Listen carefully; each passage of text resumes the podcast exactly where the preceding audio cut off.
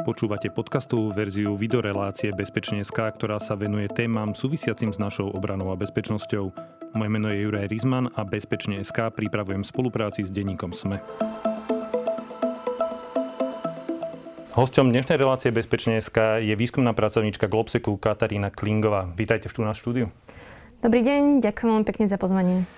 Pani Klingová, Globsex zverejnil približne pred týždňom tzv. index zraniteľnosti. Čo si môžeme my, lajci, predstaviť pod termínom zraniteľnosť alebo mm, zraniteľnosť štátu? Zraniteľnosť štátu, ako my ho chápeme v našej štúdii, je vlastne zraniteľnosť verejnej správy, štátnej správy a celkovo našej spoločnosti voči podvratným aktivitám, ktoré môžu vykonávať tak domáci, ako aj zahraniční aktéry. Vy ste sledovali 5 oblastí. Áno. A mňa by zaujímali tie 5 e, kľúčových oblastí. Bolo tam, myslím, že postoj verejnosti, politické prostredie, verejná správa, informačné prostredie, občianský a akademický sektor. Prečo práve tieto kategórie? Pôvodne sme chceli viacej. Pôvodne e, sme narábali a rozmýšľali sme spraviť analýzu v 11 oblastiach, kde sme chceli napríklad zahrnúť aj ekonomiku, energetickú zraniteľnosť, e, stav krízového riadenia na Slovensku a potom aj v ďalších krajinách. E, len e, museli sme to zhrnúť na tých 5 kvôli tomu, že sme nemali dostatok času, aby sme to vlastne stihli spracovať a zanalizovať tento rok. Plus toto sú tiež akože oblasti, ktoré sme, v ktorých sme analyzovali zraniteľnosť už pred uh, niekoľkými rokmi, kedy sme publikovali vlastne prvú verziu nášho indexu zraniteľnosti. Na prvú, prečo je dôležité poznať našu bezpečnostnú zraniteľnosť aj mimo toho, čo možno tradične vnímame tak úzko ako obranu a bezpečnosť? Lebo toto, čo sme vymenovali, verejná správa, politické prostredie, informačné prostredie, občianský sektor, akademický sektor, to nie sú také tie tradičné veci, ktoré by možno človek čakal, že sa budú analyzovať v prípade nejakej bezpečnostnej zraniteľnosti. Čiže, čiže v čom je toto dôležité aj z hľadiska obrany a bezpečnosti Slovenskej republiky? Je to dôležité, pretože sa zmenil charakter, akým spôsobom sa vedú vojny, akým spôsobom sa vedú uh, konflikty. konflikty ako také, akým spôsobom, uh, či už, uh, akože kto vôbec vykonáva tie, tie útoky. Uh, v minulosti to boli tradične uh, štátni aktéry, teraz uh, mnohí štátni aktéry využívajú rôznych neštátnych aktérov, napríklad hackerov, paramilitárne extrémistické skupiny, využívajú rôznych špiónov a podobne. Takže sme sa presunuli od uh, tradičných konvenčných útokov, bojov k nekonvenčným uh, útokom, v rámci ktorých môžu byť vlastne hociaké elementy spoločnosti ako je napríklad polarizovaná spoločnosť, dezinformácie využité na to, aby bol presadený nejaký vplyv, aby nastal rozvrat spoločnosti a podobne. Takže preto je dôležité sa pozerať na našu bezpečnosť a analyzovať bezpečnosť nielen Slovenska, ale vlastne všetkých štátov v rámci rôznych oblastí, lebo vlastne hybridné útoky prebiehajú v rôznych sférach. Mhm. Vy ste si vybrali 8 krajín, a ktoré sú to a prečo sú také dôležité a prečo je dôležité poznať práve v týchto 8 krajinách možno tú, tú zraniteľnosť? My sme analyzovali 8 krajín, ako ste povedali. Sú to Česká republika, Slovensko, Maďarsko, Bulharsko, Rumunsko a potom tri uh, krajiny Západného Balkánu, uh, Čierna hora, uh, Severné Macedónsko a Srbsko. Um, ten výber bol uh, po konzultácii uh, s rôznymi expertami, po našej uh, internej konzultácii. Chceli sme vlastne sa pozrieť na to, ako sú zraniteľné krajiny v danom regióne. Chceli sme porovnať krajiny V4 s krajinami napríklad ako sú Rumunsko a Bulharsko. Chceli sme napríklad tiež zistiť, že či je veľký rozdiel v tom, či, sú krajiny členmi Európskej únie NATO a či vlastne členstvo v týchto tu medzinárodných inštitúciách, organizáciách zvyšuje bezpečnosť krajín. Preto sme sa pozreli aj na krajiny, ako sú Srbsko, Čierna hora alebo Severné Macedónsko. Ešte kým sa dostaneme k tomu, čo vám vyšlo v tom mm-hmm. vašom indexe zraniteľnosti, vy ste sa zamerali na, ten fokus je zameraný na pôsobenie Ruska a Číny. Prečo práve tieto dve krajiny? Um, tí naše indikátory do veľkej miery sú všeobecného charakteru. Takže uh, je absolútne jedno, že, že či sa práve my pozeráme na Rusko a na Čínu, lebo uh, tá zraniteľnosť, tie naše nedostatky môžu využiť uh, hoci kto. Môže to byť... Čiže nie len Rusko a Čína, ale hoci ktorý iný aktér. Mhm. Ale my sme sa zamerali uh, primárne na Rusko a na Čínu, uh, pretože Rusko tradične je veľmi aktívne uh, v tomto regióne. Všetky tieto krajiny patrili k východnému bloku, k ich bývalému bývalej ich tzv. sféry vplyvu. Uh, a tak práve preto sme sa pozerali vlastne na, na Rusko. Um, uh, na Čínu sme sa začali pozerať, a teda uh, pridali sme k tejto analýze Čínu kvôli tomu, že počas pandémie alebo s nástupom tak pandémie sme spozorovali, že Čína sa vlastne viacej aktivizovala. Čo, uh, začala byť viacej aktívna v presadzovaní uh, svojich uh, narratívov v informačnej oblasti, uh, vakcinačná politika alebo vlastne aj politika, ona sa to v angličtine volá, že mass diplomacy, akože všetky títo tu zdravotnícke materiály rôznym krajinám vlastne slúžili na budovanie imidžu Číny v danom regióne. Takže preto sme sa chceli pozrieť, že, že aké, aká je vz, aká je zraniteľnosť jednotlivých krajín voči týmto dvom krajinám a poukázať môže práve na týchto dvoch krajinách na to, aké sú naše domáce zraniteľnosti a kde máme vlastne nedostatky, na ktorých potrebujeme budovať. Mhm. V čom predstavuje, vy ste to nazvali rastúci vplyv týchto krajín, možné riziko a možno bezpečnostné riziko? Um, je to spojené s tým, um, je to spojené vlastne s hybridnými hrozbami, s tou zmenou uh, toho, akým spôsobom sa konajú uh, vojenské útoky.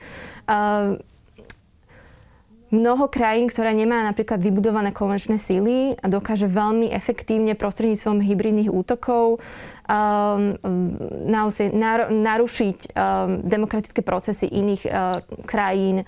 Napríklad e, v Severnom Macedónsku skupinka malých, akože oni neboli hackeri, to skupinka mladých, malých ľudí, ktorí vlastnili niekoľko desiatok uh, online uh, stránok, dokázala sa veľmi efektívne zapojiť do predvoľbnej kampane v amerických voľbách v roku 2016 a, šíriť kopec, kopec dezinformácií a rôznu propagandu z malého Macedónsku, v Severnom Macedónsku a tak ovplyvní vlastne voľby v Amerike.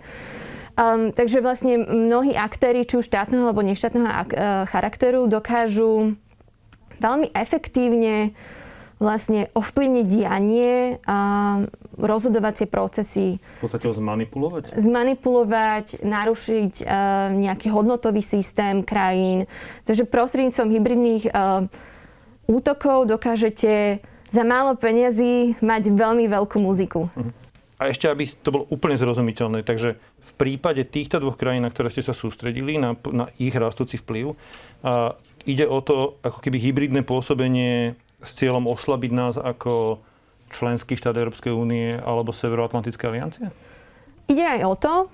My keď sme začali analyzovať vlastne um, tento podvratný zahraničný vplyv e, v regióne, niekedy ešte v roku 2015, tak väčšina dezinformácií, ktoré sa šíria nielen na Slovensku, ale v regióne, bola vlastne zameraná na, uh, proti teda Európskej únie, zameraná proti NATO a, a mala naozaj akože um, podkopať vlastne dôveru jednotlivých krajín alebo občanov v jednotlivých krajinách voči týmto zahraničným inštitúciám. A teraz, ten, narratív, ten narratív sa zmenil? Tie, tie narratívy prestal, akože sú stále, pokračujú, len um, teraz um, nielen na Slovensku, ale vo viacerých krajinách vidíme, že vlastne ako keby, my to voláme, že mainstreami, mainstreamizácia dezinformácií. Čoraz viacej domácich politických aktérov aktívnym spôsobom šíri dezinformácie. Preberá ich ako keby ale v iných oblastiach, ako napríklad vo vojenských alebo obranných? Áno, áno, zameriava sa skôr, zameriavajú sa skôr na tie také domáce témy, akože... Čiže očkovanie? Uh, očkovanie, migrácia, uh, je to uh, šírenie dezinformácií, o rôznych um, verejných inštitúciách. Je tam snaha vlastne um, podkopať dôveru v demokratické procesy. Uh, šíria sa rôzne dezinformácie o ovplyvňovaní volieb. Um, um, akože v celom regióne sú veľmi populárne útoky uh, na novinárov, uh, útoky na členov výskumníkov, ako som napríklad ja. Občianský sektor. Občianský sektor ako taký. Stať diali útoky to zase z môjho pôsobenia v mimovládnych organizáciách. Viem, že sme mali s týmto veľký problém. Tam sa šírili neuveriteľné nezmysly vlastne. Tak keď zomrel, eh, keď bol zavraždený Jan Kuciak a Martina, tak vlastne uh, šilo sa strašne veľa dezinformácie, konšpiračných teórií o tom, že vlastne kto financuje protesty za slušné Slovensko. Bola tu konšpiračná teória, že na Slovensko a vlastne do, aj do Prahy, aj do Budapešte prišiela práva ruka Georgia Soroša, Marcello Fabiani, osoba, ktorá vôbec neexistuje. Mala vlastne e, organizovať tu na tie procesy a, a e, malo dochádzať k pre, teda malo dôjsť pôvodne podľa týchto konšpiračných teórií um, k prevratu uh, v našich krajinách.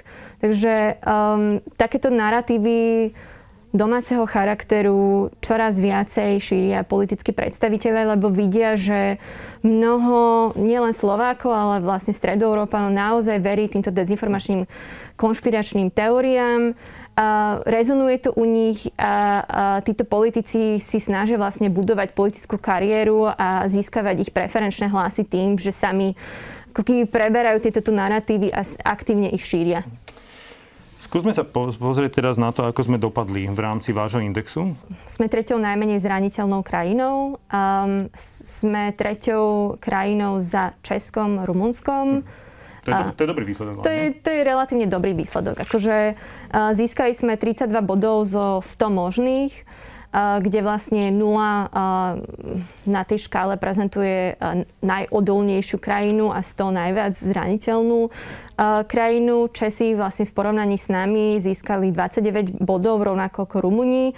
Najviac zraniteľnou krajinou v rámci tých krajín, ktoré sme vlastne porovnávali, bolo Srbsko s 55 bodmi. Um, sme zraniteľní, uh, teda najviac sme zraniteľní v oblasti um, verejnej mienky, kde uh, naozaj veľmi veľké percento Slovákov verí rôznym konšpiračným teóriám. Uh, na Slovensku rezonuje, veľmi silno rezonujú uh, prokremelská pre- propaganda, rôzne dezinformácie. Je tu obrovská, obrovská nedôvera v um, naše inštitúcie. Um, my ne, naozaj neveríme našim vládám, nedôverujeme našim politickým predstaviteľom.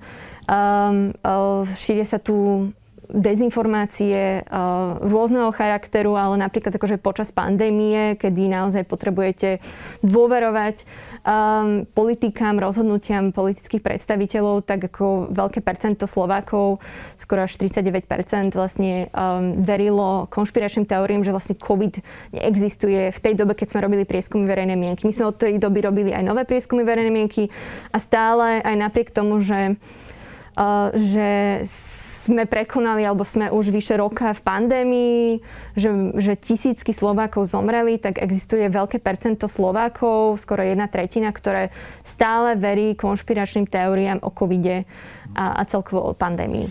Pomyselným výťazom, v podstate ako z vášho prieskumu vychádza ako najmenej zraniteľná krajina Česko. Kde by sme si z nich mohli zobrať príklad? Čísi sú veľmi dvo- dobrí v otvorenej komunikácii o, o týchto hrozbách. Aktívne komunikujú nielen um, verejní predstavitelia, ale aj inštitúcie. Bezpečnostná informačná služba Českej republiky, tak ako Slovenská informačná služba, pravidelne publikuje výročné správy, ktoré sú veľmi otvoreného charakteru a jasne v nich pomenovávajú um, kto je tým nepriateľom, čo robí v danej Českej republike a prečo je to problém. Česi pred niekoľkými rokmi napríklad zrealizovali audit bezpečnosti, audit bezpečnostného systému, do ktorého sa zapojili vlastne všetky zložky, všetky ministerstva jasne niekoľko rokov analyzovali, kde sú ich nedostatky, kde majú vlastne potrebu budovať rôzne kapacity, dovzdelávať ľudí a toto je niečo, čo potrebujeme aj my na Slovensku spraviť. Čiže zlepšiť komunikáciu, možno nejaké ďalšie odporúčania, ktoré vám vyšli, čo, čo by sme mohli ako keby zlepšiť, ak by sme chceli byť odolnejší? Komunikácia je Jasne, úplne, že, že must, áno, presne, ale potrebujeme budovať uh, situačné povedomie. Uh, čo to znamená situačné povedomie? Sme lajci? Poďme, čo, čo, čo, to, čo to čo no, potrebujeme, vieme predstaviť? Áno, áno. Potrebujeme vlastne zmapovať, kde sú uh, naše hrozby, uh, kde sú naše nedostatky a akými spôsobmi, nástrojmi rôzni aktéry, či, či už teda akože štátneho alebo neštátneho charakteru, podrývajú naše hodnoty, snažia sa vlastne Znefunkční naše inštitúcie? Presne. obsadiť nejaké strategické um, um, podniky, dosadiť si nejakých ľudí do svojich ľudí. Um, tak akože je to napríklad aj o korupcii, o strategickej korupcii, ktorá je veľmi rozšírená na Slovensku. A my vieme o týchto problémoch. Takže my si potrebujeme zmapovať, kto čo robí, a aké sú nástroje, a kto sú tí ľudia, cez ktorých tieto vplyvové aktivity prebiehajú a, a, potrebujeme si zmapovať, a my dobre vieme, že kde máme nejaké nedostatky, a, ktoré napríklad zákony potrebujeme znovelizovať. Lebo máme tu kopec zákonov, ktoré sú a, starého charakteru, ktoré boli novelizované pred nejakými 20-30 rokmi. Tí zákony vôbec nereflektujú aktuálnu bezpečnostnú situáciu. Nové hrozby, Nové hrozby, ale vôbec to, že vlastne žijeme v 21. storočí, že máme také, také e, technologické výmoženosti, že mnoho aktivít, teraz precha mnoho aktivít alebo spoločenských, spoločenského diania vlastne je v online, online priestore a to naše, to mnoho našich zákonov vôbec, vôbec nereflektuje. A, takže toto potrebujeme novelizovať. A, potrebujeme budovať to situačné povedomie, ale do toho budovania situačného povedomia um, uh, sa musí zapojiť vlastne všetky zložky štátnej správy. To nie je len o ministerstve obrany, to nie je len o ministerstve vnútra, alebo to nie je len o ministerstve zahraničných vecí, ktoré nám tu budú debankovať dezinformácie a, a hovoriť... Debankovať pre... znamená uh, vyvracať, vyvracať, vyvracať. Uh-huh. Akože poukazovať na to, že je niečo je hoax, niečo je nepravda, a niečo je konšpiračná teória a niekto nám tu sa snaží uh, tlačiť nejaké kaleráby do hlavy, keď to povieme tak uh, polopatisticky. Uh, ale potrebujeme uh, do tohto zapojiť inštitúcie ako je ministerstvo školstva, ministerstvo kultúry, aby sme otvorene rozprávali o našej histórii, ktorá do, v mnohých prípadoch je, je využívaná. Potrebujeme otvoriť vlastne otázku o tom, že otázku slovenského fašistického štátu. Potrebujeme otvorene rozprávať o tom, do akých aktivít v minulosti sme sa zapojili alebo nezapojili, či to bolo dobré alebo či to bolo zlé. Potrebujeme hovoriť o tom, že čo je vlastne demokracia. že demokracia nie je len nejaký akože checklist, ktorý si teraz akože od, odpinkáme, ale že demokracia je proces, ktorý sa musí aktívnym spôsobom budovať Um, a, a tým, že sme napríklad vstúpili do Európskej únie, do, do NATO, alebo tým, že prebehla nežná revolúcia, tak to neznamená, že vlastne akože sme došli do cieľovej rovinky a teraz akože sme... Nemusíme sa starať o to, jak tá sloboda demokracia vyzerá. Presne, presne. Takže um, potrebujeme reformu školstva, potrebujeme budovať kritické myslenie, potrebujeme budovať digitálne zručnosti nielen mladých ľudí, nielen študentov, ale aj starších generácií, ktorí oveľa viacej sú aktívni na sociálnych sieťach, nevedia, ako tie sociálne siete fungujú a preto sú oveľa viacej náchylní veriť rôznym dezinformáciám, konšpiračným teóriám. Ako by sme dokázali, lebo toto, čo ste teraz vymenovali, je, je veľmi široké a zasahuje to rôzne tie vrstvy spoločnosti, rôzne sektory spoločnosti. Ako by sme vedeli ľuďom jednoducho možno povedať, že toto je dôležité z hľadiska bezpečnosti? Je to o tom, že ak nebudeme jednotnejší, ak nebudeme veriť v naše inštitúcie, tak sme náchylnejší um, proste podlahnúť akémukoľvek tlaku, nech ide sprava, zľava, z vrchu, zo spodu, z východu, zo západu, proste akémukoľvek tlaku? Je to, je, dalo by sa to takto vysvetliť? Aktuálne slovenská spoločnosť je extrémne polarizovaná. Extrémne. To nie je len o očkovaní, to nie je len o covide, to je aj o útokoch vlastne na liberálov, na hocičo, čo je liberálneho charakteru. To je útokov je to odraz útokov na novinárov, dlhodobého útoku na novinárov, ktorý vlastne vyústil smrťou Jána a Martiny. Um, takže my potrebujeme sa spolu začať rozprávať. Bez toho, aby sme na seba útočili. My potrebujeme uh, budovať tú našu slovenskú spoločnosť sadnúť si za spoločný okrúhly stôl a rozprávať sa o tom, čím chceme byť, akou spoločnosťou chceme byť a, a kam chceme smerovať, aké hodnoty chceme zastávať. A toto musí prebiehať otvorene, bez na nejakých nádávok, urážok. Musíme si uvedomiť, že ľudia majú právo na rôzne názory. Nemôžeme za, ich za tie názory nejakým spôsobom... súhlasiť alebo nesúhlasiť, áno, samozrejme ale to neznamená, že vlastne za ten iný názor niektorí ľudia teraz budú akože dostávať vyhrážky smrťou, alebo im bude niekto sa vyhrážať, že keď ich stretne na ulici, tak dostane pár na hubu. Vy ste v rámci výskumu si nechali spracovať pomerne rozsiahly 24 otázkový reprezentatívny prieskum verejnej mienky. A čo boli pre vás také najzaujímavejšie dáta, čo vám, čo vám vyšli? Vy tú problematiku bezpečnosti a zraniteľnosti sledujete, ako ste aj hovorili, v podstate roky. Kam sa posúvame? Čo sú také trendy? Možno práve v tých náladách verejnosti z tejto oblasti. Pozitívnym trendom, ktorý dlhodobo pozerám, e, spozorujeme, je, že um, stúpa podpora v členstvo NATO a Európskej únie už niekoľko rokov. Keď sme začali robiť prieskumy verejnej mienky a pýtať sa na túto otázku v roku 2017, tak vlastne um, naše členstvo v NATO v tej dobe podporovalo 47 43% Slovákov alebo respondentov, v rámci ktorých sme robili prieskum verejnej mienky. Teraz v roku 2021 vlastne tá podpora stúpla, podpora členstva Slovenska v NATO stúpla o 20 percentuálnych bodov, čo je úplne že super.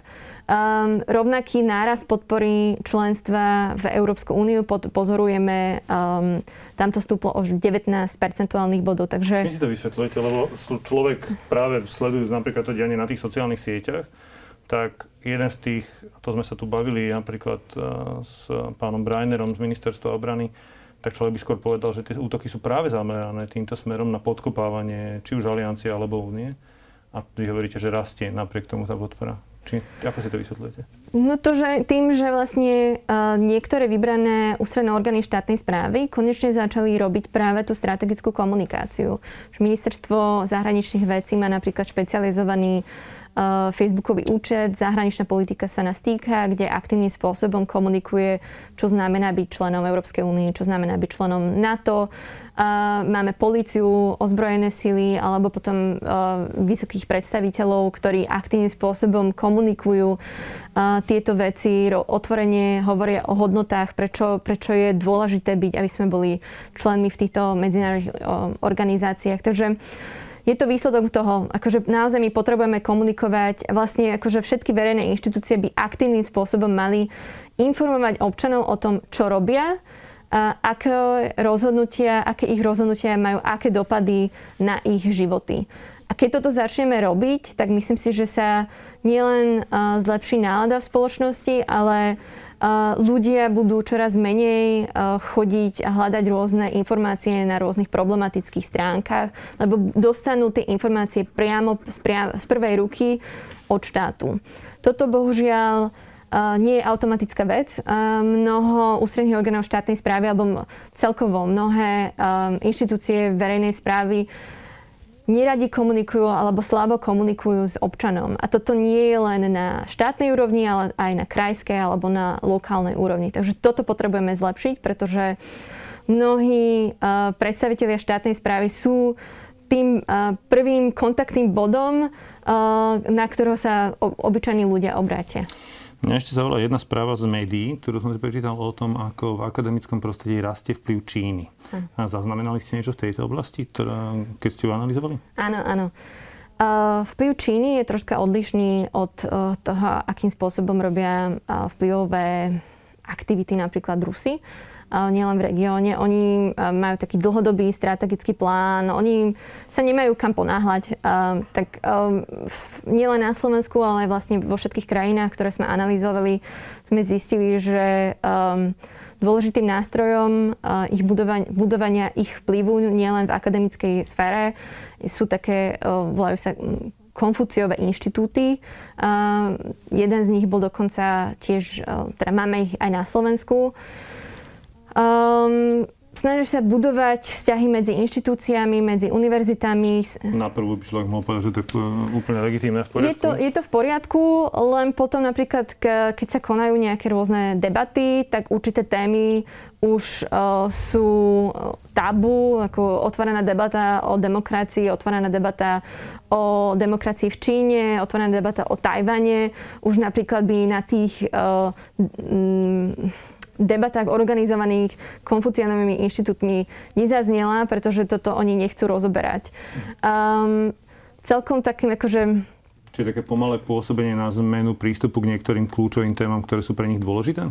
Áno, toto? presne. Čiže nie priamo nejaké bezpečnostné riziko, povedzme v tomto prípade, ale skôr také akože pomalé pôsobenie z hľadiska nejakej verejnej mienky a budovanie si kontakt- povedomia. Tak, ano? Budovanie si kontaktov, budovanie pomalé imidžu, že my sme tu tí, ktorí vám pomáhajú, my sme tu tí, ktorí vám posielajú zdravotnícke potreby, čo ja nevravím, že sa nestalo, len treba vidieť aj tú kvázi odvrátenú stránku tých aktivít, že je to všetko o budovaní imidžu nejakej akože krajiny, akože v tomto prípade je to Čína, budovanie imidžu, že um, že ten ich systém môže byť potenciálnym systémom, ktorý by mohol byť um, alternatívou, náhradou nášho hodnotového systému, nášho demokratického procesu, uh, že uh, ten ich systém sa postará o svojich ľudí, ale to, že vlastne sú obrovsk,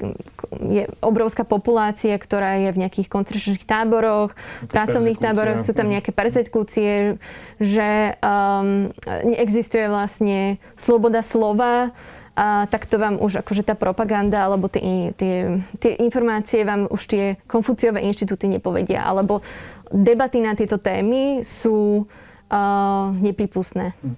Uh, ak dobre rozumiem, to, čo vlastne teraz aj vy robíte, je v podstate o tom, že demokracia sa v nejakom momente bráni, sleduje, čo sa deje okolo nej a kto sa snaží ako vplývať.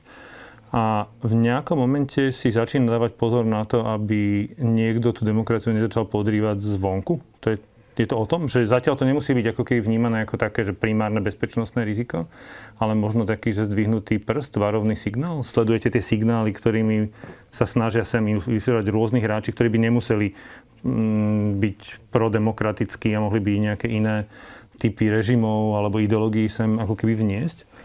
Ano. Je to, o tom, je, to, je to o tom sledovaní tých varovných signálov v iných oblastiach, ako sú priamo tie bezpečnostné obrany, áno? Áno, je to o tom sledovaní signálov, je to o tom, akým spôsobom, povedzme, že tieto menej demokratické štáty využívajú náš vlastný demokratický systém na to, aby podriel naše demokratické procesy, aby zasadil nejaké konšpiračné teórie a snažil sa ovplyvniť nielen verejnú mienku, ale aj rozhodovanie politikov v ich prospech. Posledná otázka dnešnej relácie. Máme index, máme nejaké zistenia o Slovensku, o našej zraniteľnosti, máme nejaké zistenia o zraniteľnosti nášho regiónu, možno regiónov, ktoré sú pre nás dôležité a môžu mať na nás vplyv. A ako sa s týmito informáciami bude ďalej pracovať vlastne? Čo s týmito informáciami môže urobiť štát, verejná správa, politickí aktéry, obranní aktéry? Mm, čo sú možno odporúčania, alebo čo je teda ten ďalší život tohto, ako, ako sa to má preniesť do toho, že čo by sme mali urobiť, aby sme budúce, na budúce, keď budete robiť takýto index, boli ešte menej zraniteľní. Ja som to už do menšej miery akože predtým spomínala, ale Presne. Dali sme vonku index, máme aj nejaký set odporúčaní a teraz vlastne mm, briefujeme rôzne verejné inštitúcie o tom, že čo sme zistili. A, Čiže kde sú tie ich slabiny? Kde sú tie ich slabiny, ale akože v zásade na Slovensku my vieme, kde sú tie naše slabiny. Akože veľmi veľa vecí sa zmenilo za posledný rok, že po 16 rokoch sme uh, vlastne máme novú bezpečnostnú a, a obrannú stratégiu po 16 rokoch, ja to musím zdôrazniť, ktorá nejakým spôsobom reflektuje na aktuálne bezpečnostné prostredie. A toto je jeden z odporúčaní. Akože my potrebujeme pravidelne updateovať tieto tu strategické, dokumenty. dokumenty. Akože nemôže sa stať, že naozaj, že po 16 alebo 10 alebo neviem, 20 rokoch. To mení, jasná, Áno, my potrebujeme akože reflektovať na to, čo sa deje. Potrebujeme Uh, budovať to situačné povedomie. Uh, Čiže ale vy teraz začínate ako keby tú sériu tých rokovaní s tými aktérmi, politickými a štátnymi s tým, že rozoberáte tie veci a snažíte sa dostať nejaké opatrenia do treba z tých politických dokumentov? Rozumiem tomu správne? My sme... Uh, Index, uh, áno, je teraz akože vizualizácia nášho zraniteľ, našej zraniteľnosti. Ale my sme už niekoľko rokov na Slovensku boli aktívni v mapovaní zraniteľnosti Slovenska ako takého, v mapovaní hybridných hrozby na Slovensku s týmito rôznymi predstaviteľmi, či už politického charakteru, alebo predstaviteľmi zo, zo štátnej správy sme boli niekoľko rokov, aktívne sme v, v kontakte. A, takže akože niekoľko procesov sa aktívne uh, už naštartovalo. Akože od uh, leta 2020 sa na Slovensku pripojuje akčný plán uh, proti hybridným hrozbám. Čiže aj tieto informácie sa nejakým spôsobom využijú v rámci týchto, týchto takýchto materiálov, áno? Áno, áno. Uh-huh. Akože my sami sme v rámci medzirezonto pripomienkového konania pripomienkovali viacero takýchto snách, stratégií na budovanie odolnosti Slovenska. Takže ja môžem povedať, že, že um, hlavní aktéri na Slovensku vedia, kde sú tie naše nedostatky. Možno, že tým, že sme publikovali ten index, sme na to viacej poukázali. Um, tým, že, sme pri, že prinášame tú tému um, na očia verejnosti aj prostredníctvom to, takýchto diskusí, ako máme my teraz. Uh, tu tak uh, otvárame, budujeme povedomie verejno, širšej verejnosti lebo um, na budovanie odolnosti voči hybridným hrozbám potrebujeme celospoločenské politiky, potrebujeme aktivity tak štátneho sektora, ako aj občianského sektora. Budeme radi, ak prispieme k tomu, aby sa o týchto témach bavilo a aby čo, čoraz viacej ľudí vedelo o tom, že obrana a bezpečnosť sa netýka len armády a policie, ale že sa to týka aj ďalších inštitúcií a nás ako občanov. Ďakujem veľmi pekne. Mojím dnešným hostom bola výskumná pracovníčka Globseku Katarína Klingová. Ďakujem veľmi pekne, že ste dneska boli v Bezpečne.sk. Ďakujem veľmi pekne za pozvanie. Počúvali ste podcastovú verziu videorelácie Bezpečne.sk o obrane a bezpečnosti. Moje meno je Juraj Rizman. Bezpečne.sk môžete nájsť ako podcast vo všetkých podcastových aplikáciách, ako aj video na YouTube, denníka Sme alebo na sme.sk. Milujeme vedu, špeciálne v týchto časoch, keď fakty a ich vedecké vysvetlenia sú také potrebné. Náš vedecko-popularizačný podcast Zoom je naplnený presne takýmito faktami. Každý týždeň prináša prehľad tých najzaujímavejších nových objavov zo sveta vedy. Vychádza každú stredu a vedecké novinky, ktoré pre vás pripravujú naši kolegovia z redakcie SME, pre vás čítam ja, teda Tomáš Prokopčák. Podcast Zoom nájdete nielen vo vysielaní Rádia Ale aj vo všetkých podcastových aplikáciách na Spotify alebo všetky epizódy pekne za sebou na webe sme.sk lomka Zoom.